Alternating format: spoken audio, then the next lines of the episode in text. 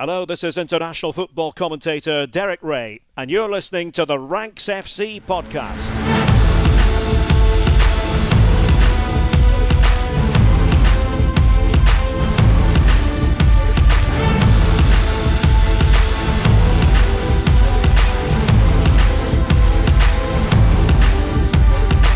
Hello, Ranks Squad, and welcome to Ranks F C. This is your favourite football podcast, back for another week. My name is Jack Collins and I will be your host today. And I am sad to, to announce that we are a depleted force today. Sam yesterday went to play football, got bashed in the face and now can't open his mouth. So it's a two-man jobby. But I'm delighted to introduce our transfer guru, Mister Dean Jones. Welcome, mate. So, so you and I show today. Yeah, well, they're always the best ones, aren't they, mate? They're always the best ones. So um, we have been thrown into a bit of disarray, though, because he had the ranking. Like, he yeah. was doing the ranking. Ranking. He's the rank god, so it's his actual job is to, you know, eight times out of ten be the guy that that leads this. And we'd spoken yesterday, and he had a ranking all planned out, I presume. And well, then, yeah, we were going to talk about the best defensive midfielders in the world, which is yeah. like a, a, a topical one because everyone is after defensive midfielders. You know, the big clubs, Manchester United in particular, who've been after a six for so long. We were going to talk about, you know, the best ones in the world and who might be,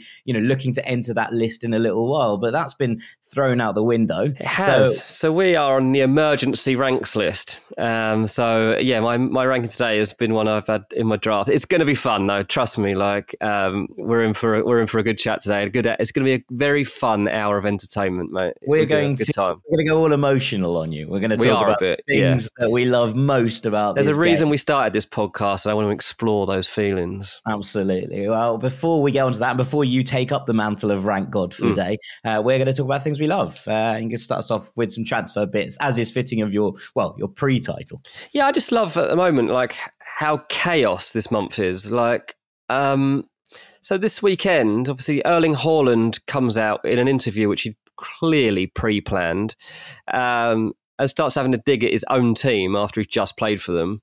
Um, gives an interview stating that he doesn't want to basically be pressured into making a decision over his future in terms of when he makes that decision, where he's going to go. Um, Dortmund obviously have been pressing and trying to set a deadline, like they always seem to do, by the way, um, for him to make that decision so that they can get on with their own decisions. And, you know, are they going to sign into a new contract? Are they going to have to look for someone new? And Haaland just is not happy about that situation. So, yeah, he gave, he gave an interview that was really no holds barred, um, a dig at them basically, and saying, I'll do this on my own terms. But basically, reading between the lines, if you really want me to make a decision, okay, I'll do it. I'll go and find a new club. That's what I've taken from it. I don't think there's any chance, to be honest, he stays at Borussia Dortmund. From what I'm told, you know, it's Real Madrid and then everybody else. So let's see what he does. But I just, you know, it's actually becoming a bit of a trend recently. We're seeing people speak their mind and I'm loving it. I really am. Um, there was obviously Ronaldo the other day gave an interview that was pretty good, having a dig at United's younger players about, you know, when people tell you what to do, listen, actually listen. And we've seen various other examples uh, recently. Um Lukaku gave a great interview, didn't he, when he was held hostage? Um, that, that, there was that one. Mo Salah's given interesting interviews. Um, yeah, there's been a lot of stuff. Um, but Haaland, yeah, I, I liked it. I just like the fact that he's like, no, you do not tell me what to do. I'm Erling Haaland.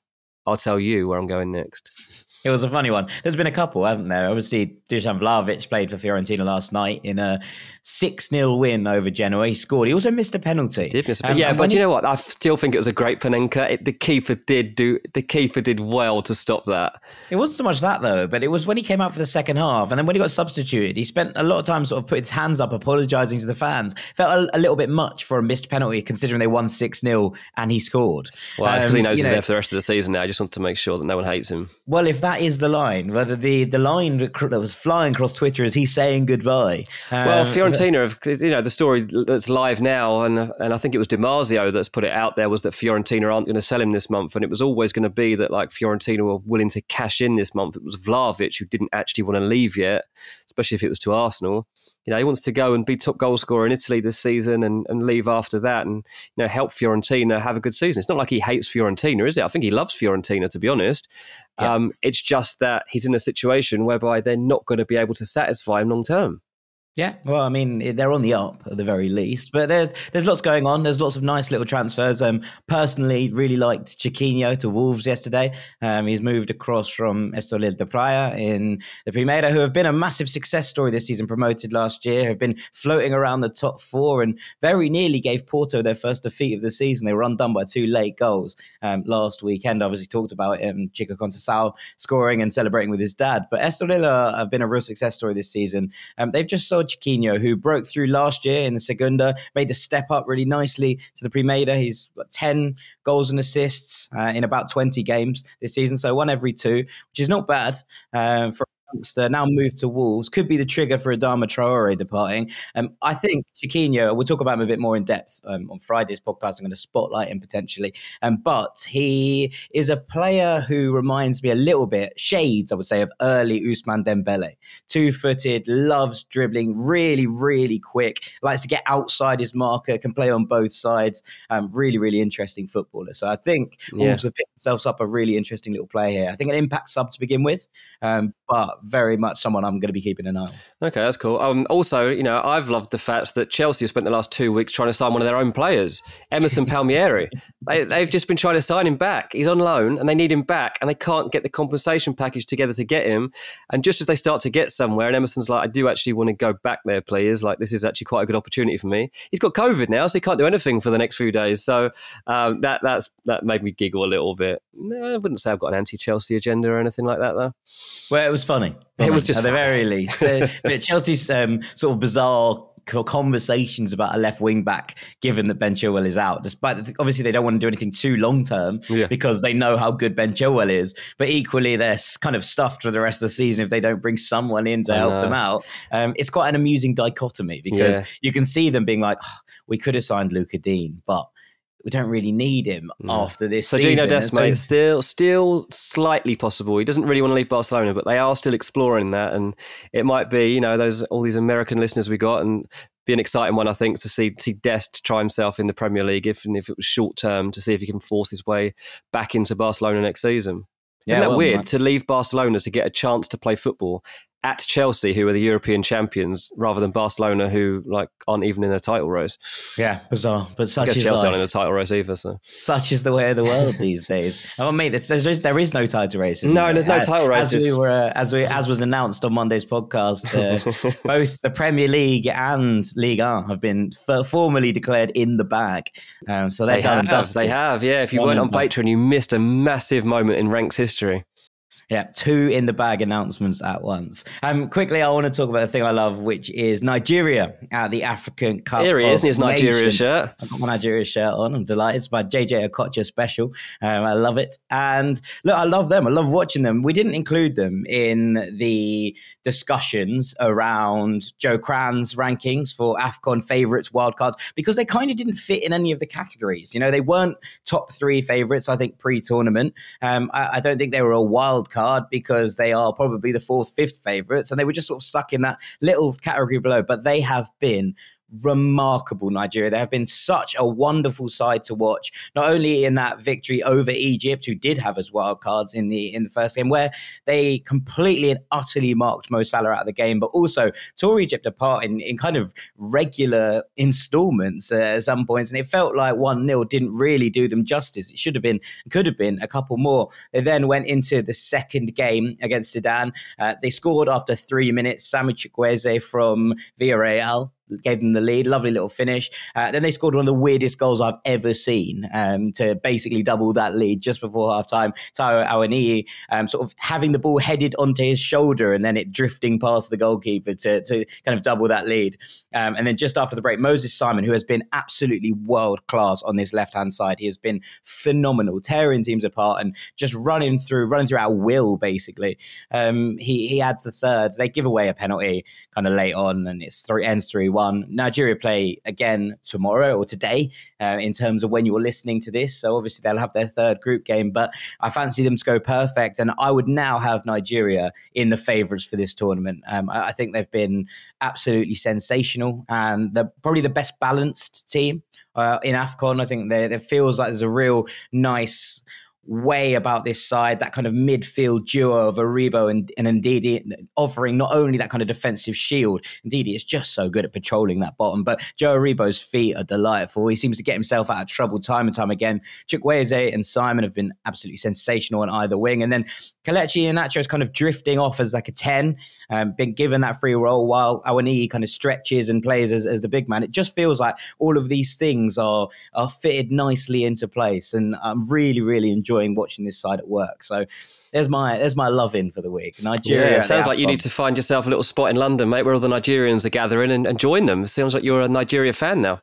I, I think I am. I think I've. I think I'm sold uh, in yeah. terms of who I'm going to be. That'd be a lot of fun. I suggest you do that, actually, mate. Well, we'll make it work. Right after the break, we are going to be getting on to. Well, it's basically an extended things we love this week, isn't it? It's just the reasons we love football. Uh, we're going to be doing our ranking, so don't go anywhere. Welcome back to Ranks F C, and it's time for a Dean Jones ranking. Very few things make me happy in the Dean Jones ranking, because often they're about transfers, but this is this is off the beaten track. We're going raw, we're going wild, we're going emotional. Let's get into it. Mate, we all love football, right? So let's rank the best things about football, the things that get us really going about this game. And um, I'm actually quite excited to do this, because I know that you're going to get as emotional as I will about like what amps us up. And there's five here, so I'm going to start at number five. And the, the thing I love at number five is cup finals. Cup finals, man, are just magic. And it doesn't matter if you're uh, playing in one for your school, playing for one for your amateur team, or whatever level you manage to get to. Um, playing is is amazing in a cup final, and the preparation and the, the focus that goes in around it. To be honest, it doesn't even matter if you get to a, a cup final and Championship Manager or Football Manager these days. Like the fear, I, I used to do on. I did. I legitimately did. Once I got to a cup final and Championship Manager and went down to the shop down the road and bought a pack of balloons and put them all around the room to pretend that the fans were here to create an atmosphere. That's how did much I love that cup final. We won it one nil. Yeah, I think I wrote a match report on it afterwards as well. Um, but obviously, going to a cup final now as a fan, like there are a few things that are uh, you know more exciting. And you know, me and you support Fulham, so it's not something we've had loads of experience of throughout our lives, but like we got in, to a playoff final. That's pretty much the same, isn't it? We've got to a European final and we've got to a playoff final. And you know, I never thought I'd see Fulham play at Wembley. I, I genuinely didn't think I would, and if it was ever going to happen, it was obviously going to be a playoff final, so we needed to be relegated from the Premier League. And we got to do it only once, because the other time we got to the playoff final, we were locked out of the stadium, unfortunately, which would have been another good day out. But um, the nerves that come with going to a cup final are unreal, aren't they? And like, I don't think you can really replicate that feeling of, of a cup final when you're emotionally involved in it like that. And especially as you've got no say in how it, how it unfolds. Like, at least when you're playing in a cup final, You're you're in it. I don't. Once it's going, it's going. It's a game, and you're feeling like at least you've got some involvement in it, and you can't get wrapped up in the emotion around it. But mate, I've got a photo of you, haven't I? Um, in the playoff final, I, by complete coincidence, I was just you know a couple of rows back from you, right right behind you, wasn't I? Yeah. Um, when Fulham got to the playoff final against Aston Villa, and how many seconds are on the clock? I think about six. Six, think seconds, six seconds on the clock. And I've just taken a... I thought, right, I'm not going to take any pictures throughout the day, but I'm going to get one picture now of the game starting and my view at Wembley of this game, and look back at it later. And Jack's head is in his hands. Like, he can't watch another second. We're six seconds into the game. Uh, but it does feel like that, doesn't it? Like, every pass, every minute feels like an hour at times. I think it got worse as well. Obviously, Fulham scored. I think the Fulham scoring and the celebrations were the one minute of the entire game that I enjoyed. I enjoy any of it. And then, like, and then, it's hard and then, to enjoy a cup final. It is, unless you're four nil up. Dennis Adoy got sent off. Yeah. Dennis Adoy got sent off. Fulham were one nil up, and we had to play the last, I think it was about twenty minutes with ten men. And it was agonising. Every second was agony. It really did feel like that. I remember the final whistle going and not feeling joy, just pure relief, like yeah. absolute relief on every front available. And it just like coursed through me. I mean, I spent most of the next hour in tears. But it, it really was one of those moments that it just sort of... exhale and just yeah. let yourself like go for the first time. It was like one of those where people are like, oh, was your good day? I was like, don't think I drank that much. Don't think I you know, did, did I ate that much, because I just spent it. It was the same day actually that uh, Real Madrid played Liverpool in the Champions League final. Mm. And I remember going back to a pub in, in West London and and thinking, oh, we'll watch the game. Didn't watch a second of it.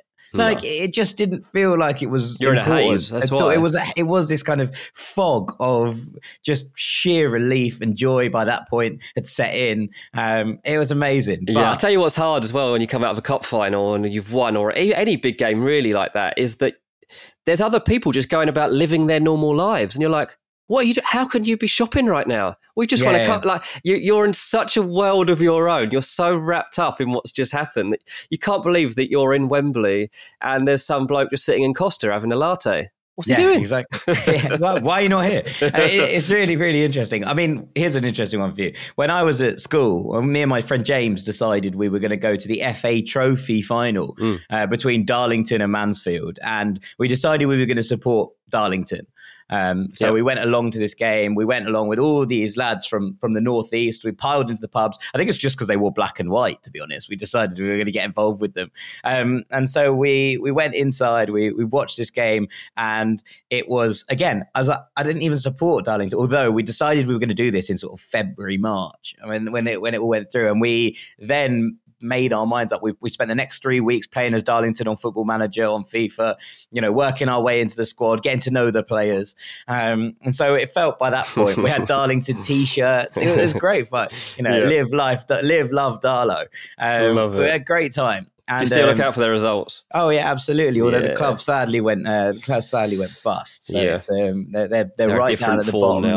now. Yeah. yeah. yeah. Um, but, So it got to, Darla missed a, a chance about eightieth minute, um, ball crossed across, striker just had to just slide it in. He decided to stop the ball um, and it got cleared for a corner, went to extra time. In the one hundred twentieth minute, Darlow scored um, and it was absolute chaos in the stands, like having the best time ever. Went out that night with all the Darlow fans. It was amazing, like really, really good fun. Yeah. Um, and it's just like one of those where it's a cup final, and it meant so much to so many people. And it was nice to be able to just witness it and feel like you were involved, not necessarily to the same yeah. extent. Obviously, there are people there who have supported Darlow for fifty years and have seen them win a, fi- a cup final means far more to them than it does to James or I. But even that, to be wrapped up in those celebrations and wrapped up in the moment of it was just absolutely incredible. Yeah, honestly, any chance anybody has to go to a cup final, whether it's at amateur level, whether it's at lower league level, you know, if it's a Champions League final, if it's, you know, I've, I've been to Champions League finals, I went to the final of the European Champions. Championships, obviously, in the summer, um,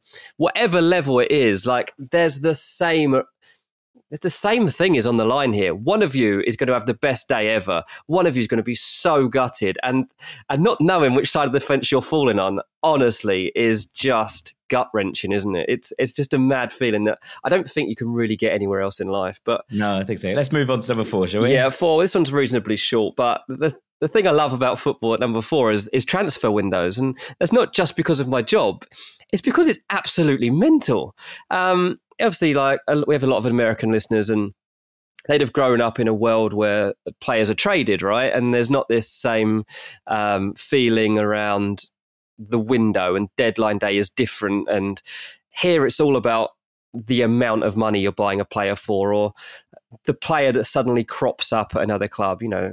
Messi joins P S G and it, it, it, the story just escalates and takes over the world. And, you know, you can go through, you know, you know, the biggest transfers and you think of when they were announced, you know, whether it was Neymar's P S G, you know, Pogba back to Man United, Bale to Real Madrid, Ronaldo to Real Madrid. Like these moments, I remember Beckham, when he joined L A Galaxy, I remember Beckham joining Real Madrid. And there's just moments, there's transfers that happen and they just stick with you, and they are... they're just dramatic moments, and a lot of them happen at times, and you remember where you were when you heard that breaking news, especially a few years. But like now, because you get so much build up on Twitter, it's slightly different, I think, but you still get some that, that catch you out of the blue. Yeah. And when you do, it's madness. Um, and I just think like the January window, maybe lesser so, but the summer window is a part of football that is so important. It's so exciting. It's basically a soap opera for three months. I just think it's a brilliant part of the game. And, um, you know, I think it's better than the days when a transfer... It's crazy to think that this could happen now, but you used to be able to sign anybody at any point, pretty much. Like, I think it was a cut-off towards the, right towards the end of the season, but, like, the whole season was yours, and it wouldn't be as much fun, I don't think, so... Well, yeah. it's, it's, it's a strange one, isn't it? Because sometimes we talk about the January transfer window and kind of everything happens either in the first week or the last week. Yeah. It's almost like... make it a week. Yeah, transfer Just, week. That would be mad. That would be great. It would be pure chaos. I mean, it's interesting what you say there. One of the one of the ones that stands out for me, I think, obviously, um, slightly different in terms of our ways that we came up through football, but one of the first ones I worked properly was Neymar to P S G um, when I was at Bleacher Report on the social. And I remember sitting there with a couple of other people and thinking, this isn't going to happen, is it? And then someone reported that P S G were willing to play the, the release clause. And I was like, yeah, that's fine. But Neymar's obviously just going to say no. And then the next thing broke. It was like, Neymar is willing to leave. And you're like, oh God, we've got to go. We've got to go, go, go. And it was, it was exciting because obviously at that point it was all about graphics and building out the content for when that thing happened. And, you know, that kind of like mad scramble to be ready for when news broke and make mm. sure that you were kind of first to it. You you had the best graphics, you had the things that were going to be different. Yep. It was amazing. I think that's the first one that I remember being like, this is chaos. This is pure. And we were there just absolutely scrambling all day, like yep. bringing in graphic designers left, right and center to try and build stuff, uh, making sure the whole like plan was in place. It was so exciting. The adrenaline goes and you're like, oh, this is amazing. It's just an incredible incredible thing to be a part of, I suppose. Yeah. Um, you know, it's an incredible thing to watch and it's an incredible thing to look at. Um, but to, to be a part of that, I think was very special to me. And that was the first one I remember really being like, this is amazing. This is something brand new for me. Yeah, and it's a cool buzz, isn't it? When you're um, in, in that moment. It's, and you're right, there is adrenaline attached to working in it. Of course there is. Um, but it is good as well when there's, there's a rumour and you think, oh, there's not going to be anything in that. And then you find out there is, and you're like, no, what? Like, you know, when we did the podcast on, on Messi, like potentially leaving Barcelona, I know it was a year before it actually happened, but, you know, that that whole feeling around that week was crazy because, like, none of us had ever contemplated that Messi would ever leave Barcelona. And he yeah, and did. If it was, and, it, and if he did, it was to go back to Newell's, right? Yeah, that, was, that was the whole point we always thought. It was like, oh, he'll go back to Newell's Old Boys maybe, and, and that will be the, the mm. closing of it. But instead, it was this whole thing that occurred and look how it's panned out. And all of these things, it's also like, obviously, you look back at transfers through the prism of how they play out, right? You don't just look at them because of, you know, how they work at the time. You look back and you think, oh, it's interesting when transfers work, when they don't work, when, you know, when you're looking at something and thinking, I thought that was going to be amazing and it didn't work out, or I thought that one was going to flop and it was, you know, it turns out to be a massive success. Sam and yeah. I talk about this, about Ruben Dias all the time. We weren't convinced at all that Ruben Dias was a fit for, for what Pep wanted to do. And look how he's transformed Manchester City um, in, in a defensive sense. So, yeah, I, I think that that's part of it, isn't it? It's, it's working out whether you think something's going to be a success or not. It's trying to see, you know, especially when someone signs someone young um, and you're like, oh, is this going to develop into something special, or is this going to be, you know, something that we look back in a couple of years and be like, ooh, not one, not one yeah. to recall that one. So, yeah, absolutely. I think there's so much attached to, to transfers that it makes it such an exciting time of the year. Definitely. Right. Enough of transfers because I give you enough about all that anyway. But um, at number three, one of the things that really gets you buzzing in football are stadiums. Football stadiums give you a buzz that is, well, it's that it's a sense of awe when you see a stadium for the first time with your own eyes. When you step, think how you felt. Think of your favourite stadium in the world. Think of how it feels. You're going through the concourse, you take those steps, and as it opens up, like there it is, the pitch, the seats, like it is just, I don't know, it's, it's almost like a special wonder of the world, like, because when you love something as much as you love football and you have that attachment and you're stepping into this theatre, mate, like you can get goosebumps just thinking about your favourite stadiums. Like, it doesn't matter even on the size of the stadium. It doesn't matter um, how new, to be honest, the stadiums are, because they're so special these days. Obviously, you've got the the older famous ones, you know, whether it's Anfield, Old Trafford, Camp Nou, Bernabeu, you know, San Siro, they all have a special feel, the Maracana, um, Azteca, wherever, whatever you want to look at it, whichever part in the world you live, there'll be a special stadium that's been there for a ridiculous amount of time. You know, it might be starting to fall apart, but that doesn't matter because to you, it's everything and it's kind of your second home. But you can now go to, you know, I've been to small stadiums, you know, Fulham's a re- small stadium really, I guess, but I've seen it grow through the years and that gives you an attachment. Like if you're going somewhere as regularly as you go to the team that you follow, then obviously it's going to have a special place in your heart. But I could even go to, you know, almost any club in England, probably barring like Luton Town, and get a special feeling. There's not many clubs that you go hey, to. Kenilworth Road has got its own special charm. Well, it has, and that's and that's what I was actually going to say. Like, I would say one of the worst, my worst stadiums is, is Kenilworth Road, Luton Town. But when you're actually there, you have to go in through houses. It's, it's, it's genuinely it's remarkable, isn't it? Like it, it really is. It's it's literally this tiny stadium in the middle of an. Just a normal housing estate, basically. Houses literally attached to the stadium. And then when you're in there, it's not a nice atmosphere, I wouldn't say, but it's unique. And the people there care so much about Luton. They pretty much hate every other team that comes in there and hate the fans that are there. And because it's so small, it's aggressive, it's noisy, but you feel you leave that place knowing that you've been part of something. And I think that that's what stadiums bring, right? They're It's the setting for something very special that could potentially unfold in front of your eyes. And we all dream of traveling around the world and going to these places so that we can be part of that story and be part of that history. And yeah, I think I just love now that we're getting, you know, obviously a new era of stadiums. It doesn't matter, you know, if it's if it's in England and you're seeing like the Etihad or or Tottenham Hotspur's new stadium is obviously kind of raised the bar in that sense. You go to, you know, Death Star.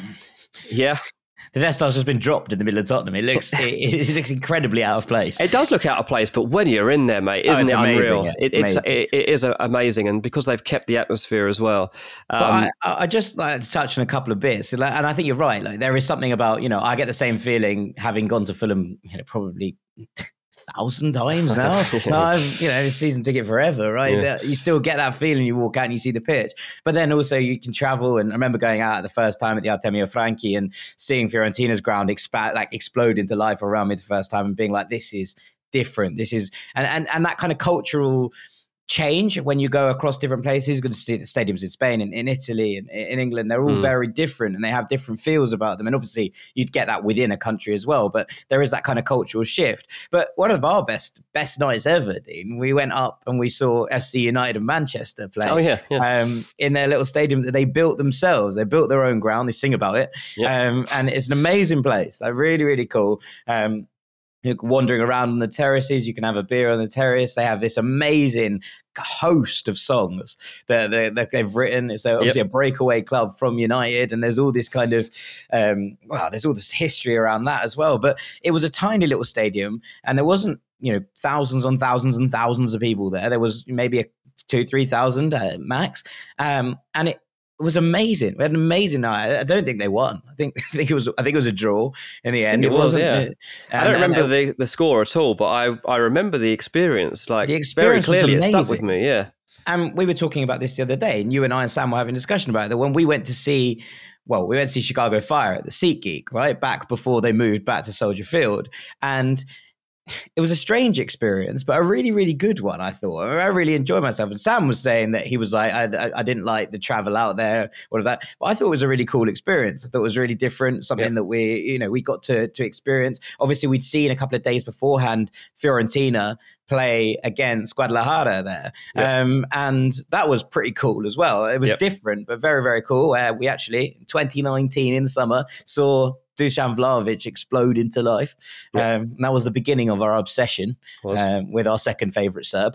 Um, but it was, um, it's just a really interesting experience. And, you know, it's interesting how different people have different experiences at places. You and I love that. Sam didn't like it so much. That's cool. Like there is a, yeah. you know, it's an individual experience, but it's just those smaller, maybe more niche stadiums as well. You know, yes, I remember I remember having this thing about going to Anfield, right? I, I don't know what it was, but Anfield was always the one for me that stuck out as the one I wanted to go to. I'm really, really desperate to go to Anfield. Um, and when I eventually got there, it was Fulham playing Liverpool on a Sunday at midday. Mm-hmm. And it was... not empty, it was full, but it wasn't, it was, flat. Everyone was obviously flat. It was, it was a game that meant almost nothing to anyone yeah. because, you know, Fulham were pretty much relegated, and it was, you know, it just didn't liven up. I've been to Anfield since, and it was absolutely amazing. Um, and, and so there's yeah. that kind of different experience. When I went to Old Trafford with Fulham the first time, it was really raucous. I went back just before Christmas and it was a bit flat. Um, and, you know, it's different experiences, different people hitting different people on the highs and lows, and the atmosphere and the opposition and all of that are, are taken into account. But it's just interesting how different things change and how they have a, a special place in your, in your heart and and what you're kind of looking for.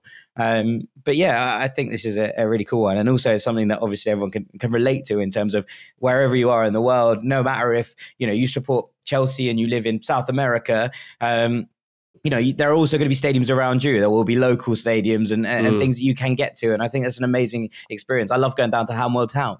There yeah. is one stand and then the rest of it is just a metal bar around it. But it's an amazing experience. And, yeah. you know, those kind of things are special. That's it. Exactly that. So whichever stadium you ever get the opportunity to go to, don't judge it by what you think it'll be like. Go and give it a try because it, it will surprise you. Every stadium is special in, in its own way. Um, at number two, the thing that I love about football are friendships and rivalries that are created, and they live, they stick with you throughout your life. Um, I find this incredible, to be honest, that the line between love and hate can be so vast based literally on which team you've decided to support. Um, so, you know, I'm not going to say I haven't got friends that support other teams. Of course I have, but the friendships that you make throughout your life are going to be different, and you're going to go through different experiences with people that are going through the same emotions that you are at the same times. And that's something that you can experience um, whether or not you go to games. It's obviously easier to get if you are able to go to matches. Like, lucky for me, like I've spent most of my life supporting Fulham and, you know, through my younger days going, you know, home and away, and, you know, it's obviously go to less games now, but still those same friendships stick through the years. And it, it might be that I, I used to see people all the time on the trains and um, on the coaches that I used to travel to, and you don't see them as much anymore, but you do still see their face crop up. And when you do, there's this bond that is just like from another world. It's almost like seeing your old best friend from school that you haven't seen for like fifteen, twenty years or whatever, and, and you bump into them, and there's im- immediately moments that you share that nobody else can ever understand. And and that's what comes through football. Um, and it can come on an international theme as well. I think that that's one thing that's helped me, because all my friends that I grew up with all support different teams. We've relied on England having special moments and big tournaments where we've been able to bond. And, you know, this summer we're obviously able to go together. But it's it's the other side of it that that really amazes me the most. It's how I'm a placid person, right? I'm a, I'm a pretty easygoing guy. I, I don't go around hating people, don't really judge that many people, unless you support one of the teams that I hate. Um, it's so weird. It's so weird. And I can't explain it to people that aren't living in this football bubble, really. Um, Taylor, through the years, I've tried to explain to her why it is that I'm in a bad mood because this happened at Q P R or this happened at Chelsea or or whatever else it is. But there's obviously the Fulham rivalry for me, but you see it throughout football, and, and rivalries are absolutely insane. So we we could all rattle off, you know, the, the biggest derbies in the world and the biggest rivalries, whether it's, you know, a Classico, uh, whether it's um, Inter V A C Milan, whether it's Man United Liverpool, whether it's Man United and Man City, whether it's um, the Classica, whether it's El Trafico, whether it's, Here I don't it know, what, whatever it is, you're two local teams from where you live going at each other. Maybe it's two states that, you know, that, that hate each other. Um, there's just a feeling. Think of the Old Firm derby. Like, I've never been to an Old Firm derby between Celtic and Rangers, but I've got an understanding of how much those two clubs hate each other. And I know that it goes deeper, but um, that's what also makes this so complex, because for some people, yeah, there is that that deep feeling and, and religion or national identity to, can come into it for sure. For some people, there's nothing. There's just this feeling that you've been brought up to know that Crystal Palace do not like Brighton. We will go down there and we will swear at them and we will shout hate at their players if they get close to us, and we will hope beyond hope that we do not lose this game because this matters more than anything. And don't, also, don't we don't abuse players, by the way. But you yeah. know what I mean. Like that is yeah. that is what you're. If you go to football, you're kind of brought up like that, and you sh- you shout at people, and you don't really know why, and you don't know where that feeling is coming from, because in any other walk of your life, you won't experience those deep emotions that are kind of ingrained in you, and they build through the years of you watching football that make you love your team so, so much, love certain players so, so much, but on the other side, actually hate some people that you really, you don't actually hate them. You hate kind of what they've stood for throughout moment, your football in, the, in life. Or in, the, or in the moment, In the right? moment, yeah. It's that, I think this is it's an interesting one. Like my two best friends growing up, both Chelsea fans. And I used to dread it. I used to dread the idea that, you know, we, we after a game, if they'd beaten us, and, and, and inevitably they beat us every time. Yeah. Um, it was just waiting for that text to come through. You know, it was like... At some point, I'm going to get that. I remember having, you know, Fulham drew two all with Chelsea at the Cottage at one minute, and Clint Dempsey missed a penalty in the ninetieth minute to win it. Mm. And um, I remember the next day having a discussion, and, and that's what might be saying this, I'm sure. We were talking about it the other day. Um, we were in the we were at school the next day, and we basically, were, I was like, yeah, but we should have won. We were the better team. And he was like, yeah, but... Yeah, but you're rubbish. And I'm like, yeah, yeah, yeah. I, I know that, that. I'm aware that like we are not as big a team as you are, yeah. But we should have won last night. And it just went on and on. And we like ended up like pretty like aggressive at each other. And it was like one of those where you do like, well, like, let's have a couple of days off, shall we? Let's not talk for a couple of days. Yeah. Um, but it really does. And, and look, it runs through my family as well. You know, my, my dad and all of his brothers are all Fulham, but his sister decided she was going to be Brentford. Um, and then she married a Q P R man. And so, you know, one, Christmas is fun. Um, but two, you know, it, it does take away that. And, you know, when Fulham got to that playoff final against Brentford, there was that. You know, I, I saw her beforehand and I was like, I'm not going to see you afterwards. So I can come to see you beforehand. We can go for a drink. And then afterwards, and then we're going to go our separate ways and watch this game because there's absolutely no chance on earth I'm watching this with you. Yeah. Um, and, and that's what it is, right? You know, we're, we're best mates, but ultimately it's like that, for those ninety minutes it is, is I'd rather anyone else in the world was happy but you. And that is ultimately what it comes down to. And, and that's what, you know, football is a, well, it's about rivalry and it's about, you know, obviously don't ever let that spill over into your personal lives. I, I think that's probably no, quite exactly, an important yeah. thing to do. Like to be able to say, you know, for those ninety minutes, we are, you know, sworn enemies. And then at the end of it, you can have a laugh and you shake hands and, and and such is is the way of the world. But there is always going to be that element of, oh, I'd love to beat, I, I just want that one up. I want that game over you to just be able to hold that over a little while. The bragging rights, all of it. And that's what's amazing. It really is, yeah. And I, I hope, you know, everyone that's listening to this it can like understand this feeling at, to whatever degree it is, because it obviously is different depending on what your situation is and how you've grown up with football. You're still growing up with football. You know, a lot of people who listen to this podcast are new to the game relatively, especially compared to uh, people like us that are born into it and you're watching it from the second you can possibly go to a game. Um, not everybody has that opportunity. Not everybody was, you know, if you were in a country, if you were in America, maybe Australia, wherever else, and the game wasn't as big there when you were growing up or you didn't have the same opportunities to watch it, and now you're getting it, now you love the game, you're going to experience all these things and um, embrace it, um, know where to draw the line, but ultimately know that you're you're experiencing something that is part of the game.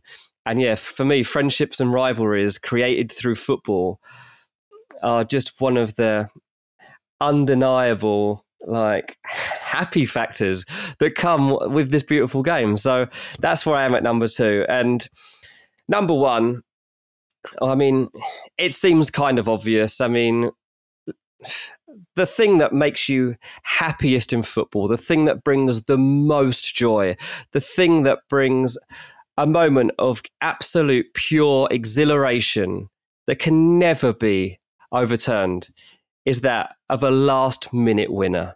A last-minute winning goal and celebrating that moment is absolutely unbeatable. If you're scoring that goal on a pitch, your mates are jumping on you, you're bundled in the corner, you're screaming, you're feeling that moment yourself, and you've hit that ball and you've seen it hit the net. You know what that feels like. Or you're behind a goal. You're You're praying, you're hoping, you're dreaming of your team turning around this game. It's, it's equal. You just want that win to win for whatever it stands for. Maybe it's just a, a run-of-the-mill league game. Maybe it's a, a big cup game. Maybe you're trying to win the league. The ball comes across and one of your players hits the back of the net and you are just blown into this moment of euphoria when, look, typically you, if you're in a ground, you might stumble and fall over chairs and land on a, a lump of concrete on the floor and still be screaming and happy and thinking, how have I got here? Three hours ago, I was in a meeting with my manager talking about the agenda that we're setting for this new job we're going for. I was dropping my kids off at school. I was stuck in this school project, bored out of my mind. And now I'm here in this moment feeling ultimate joy created by a twenty-odd-year-old man kicking a ball into a net. I can't explain it any better than it's just, I don't know, mate. Tonight, Fulham are playing Birmingham. We've just scored thirteen goals in our last two games, right?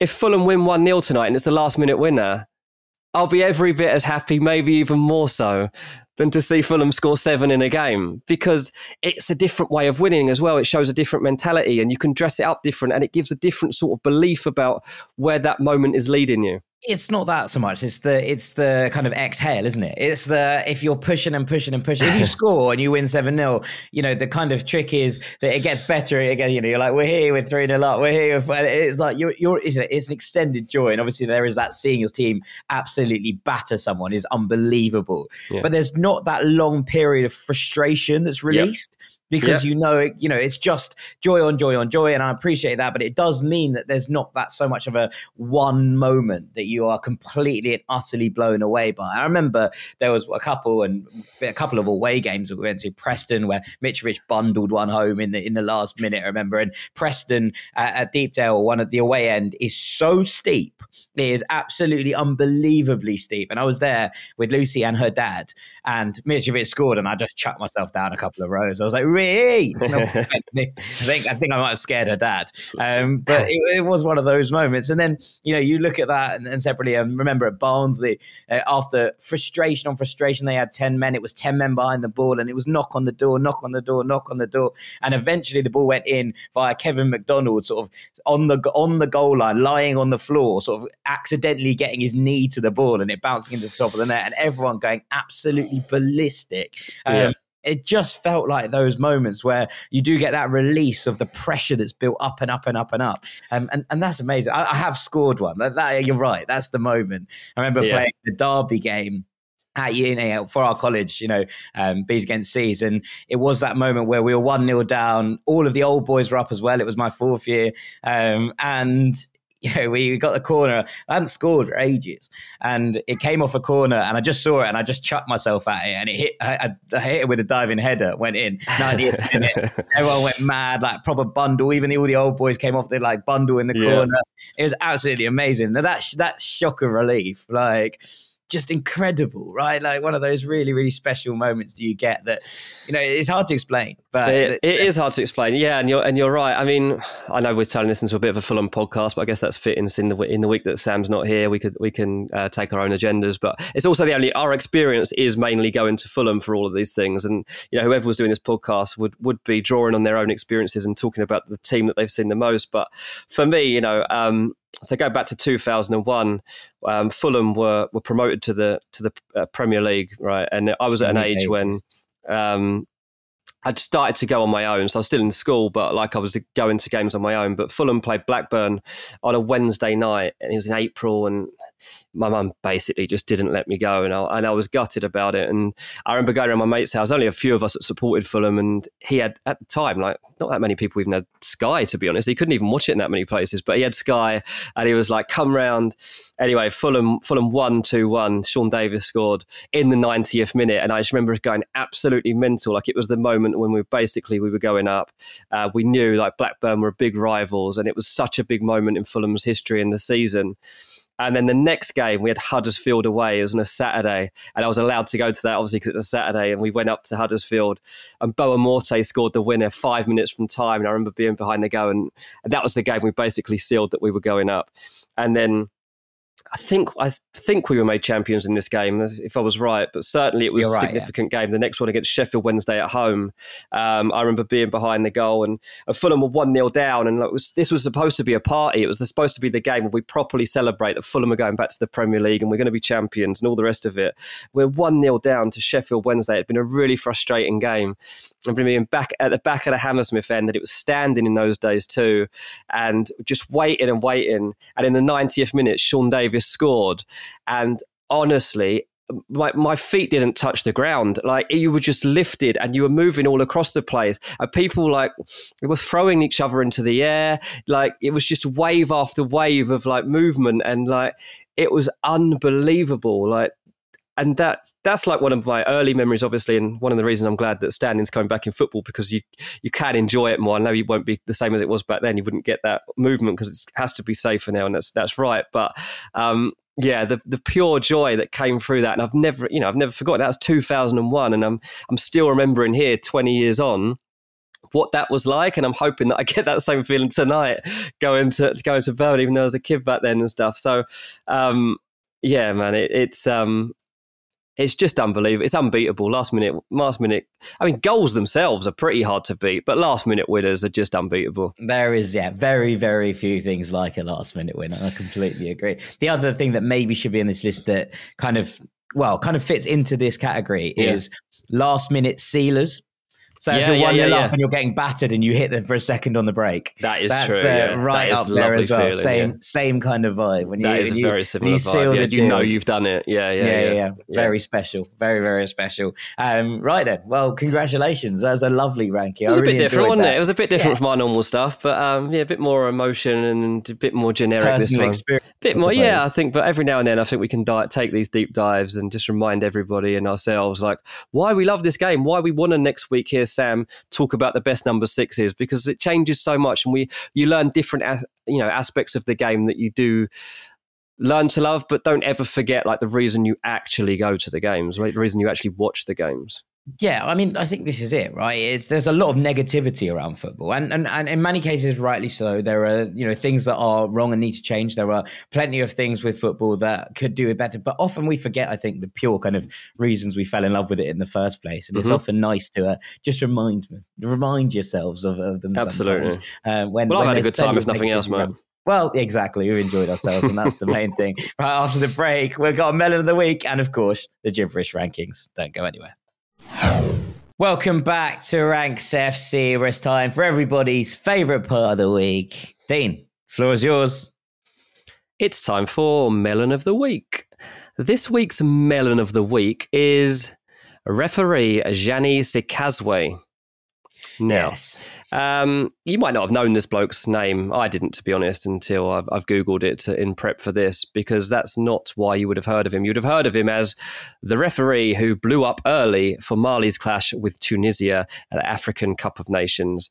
Um, he blew for full time after eighty-five minutes. Uh, the game restarted and he rejected a, a V A R red card review. And then he ended the game again twenty seconds before it got to ninety minutes. Um He had an absolute mare from start to finish. He'd, he'd already given two penalties in the game as well that were controversial, to say the least. Um, he needed security to protect him into the game. Um, I'm not sure really what he was doing, mate, but uh, as melons come, just desperate to get the game done so you can go home, seems right up there.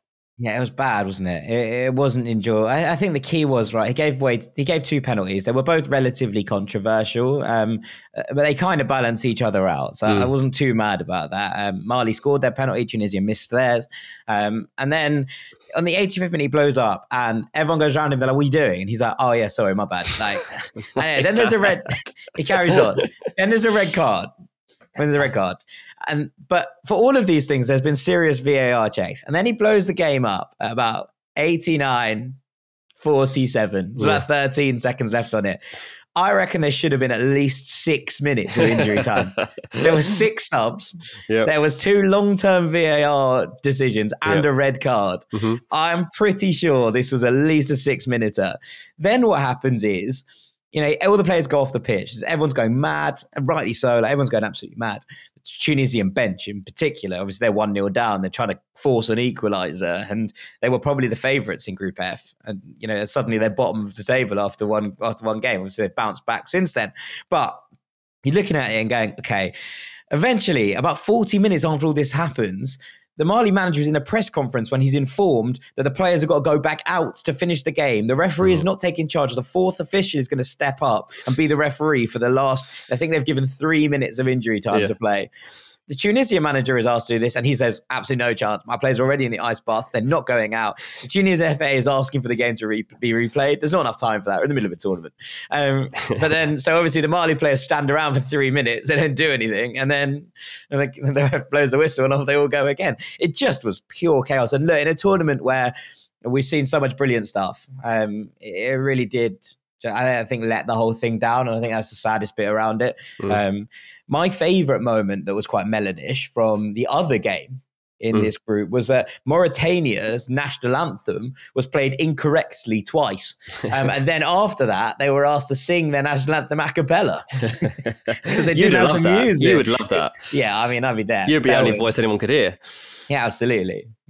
Belting yeah. the Irish national anthem out at full port. I would have belt. liked to have heard that with the England team, because uh, I'd like to hear those singing voices and, and actually how many of them are going to put in the effort. Because you see, you know, a lot of nations around there are pro- properly put their heart and soul into their national anthem, and they, like they give it everything because they're very proud. And there are some teams like England that don't seem so proud, and they yeah. like mumble the words or sometimes even just mouth them. It's um, a flat rubbish national anthem. Like, it's just not good, is it? It's like, I'll move on to your gibberish, mate. No, no, no, but like legit, like you could have Jerusalem as the as the English national anthem, and everyone would like that a bit. We've more, got a great national anthem. It's just that the players don't like singing it. Mm, I'm not convinced. I'm not convinced. Um, but okay. That is the gibberish siren, and without Sam here, I'm going to take over. Do yourself, and today yeah. we're doing a worst national... No, I'm joking. Um, we're going to talk about my three favourite Greek gods. Um, oh, okay. Yep. Okay. So, wow. At three... Where's I'm this gonna... come from? Why have you decided on this? Well, I was thinking about it the other day, because well, actually because of this. At three is Hermes, right? Now, Hermes used to be two in this list. He used to be two. I've think about quite a lot. Um, Hermes is the herald of the gods in Greek mythology. Um, he is the pl- the person who moves souls between the mortal world and the afterlife. Uh, he conducts souls through. He's a he's a bit of a trickster. Yeah, that's one of the things he is, and he's kind of the messenger of the gods. He has winged sandals. He flies, um, which is great. He's a he's a good god. It's fun. He enjoys himself. He's a bit he's a bit jokes.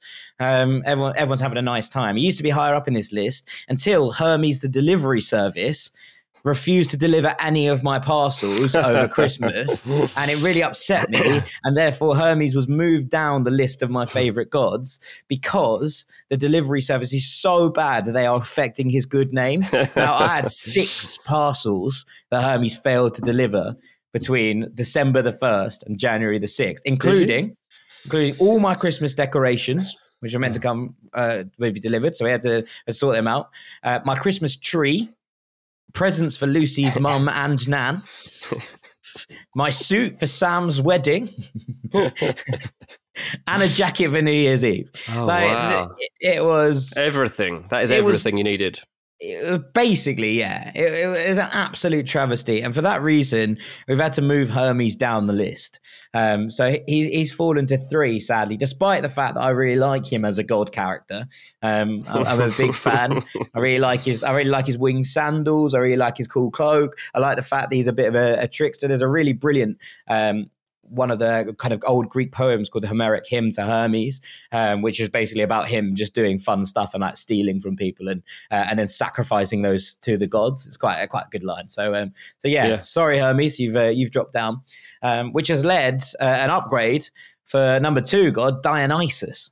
Now, Dionysus is a is a cool good. In Roman mythology, he's known as Bacchus, um, and also that comes, well, that basically feeds the term, term Bacchanalian, which basically means like a chaos of ecstasy. Um, Dionysus, I will read you out his, uh, his his official titles. He's the god of the grape harvest, winemaking, orchards, fertility, insanity, madness, ecstasy, festivity, and theatre, um, which basically means he's the god of everyone going nuts. Um, and so festivals to Dionysus, or Dionysian festivals, who are often basically kind of carnal celebrations in the streets of just like madness, drinking, sex.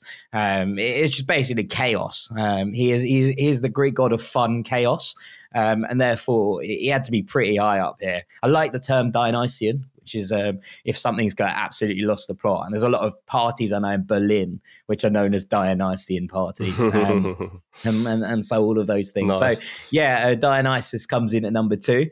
Um, I, I like him a lot. And uh, in there's a there's a kind of similar character in, in some of the game series that, that some people will play. Um, the Elder Scrolls are a game series that I, I've been known to, to well, implement frequent sometimes. Uh, there's a guy called Sanguine who basically is the same thing.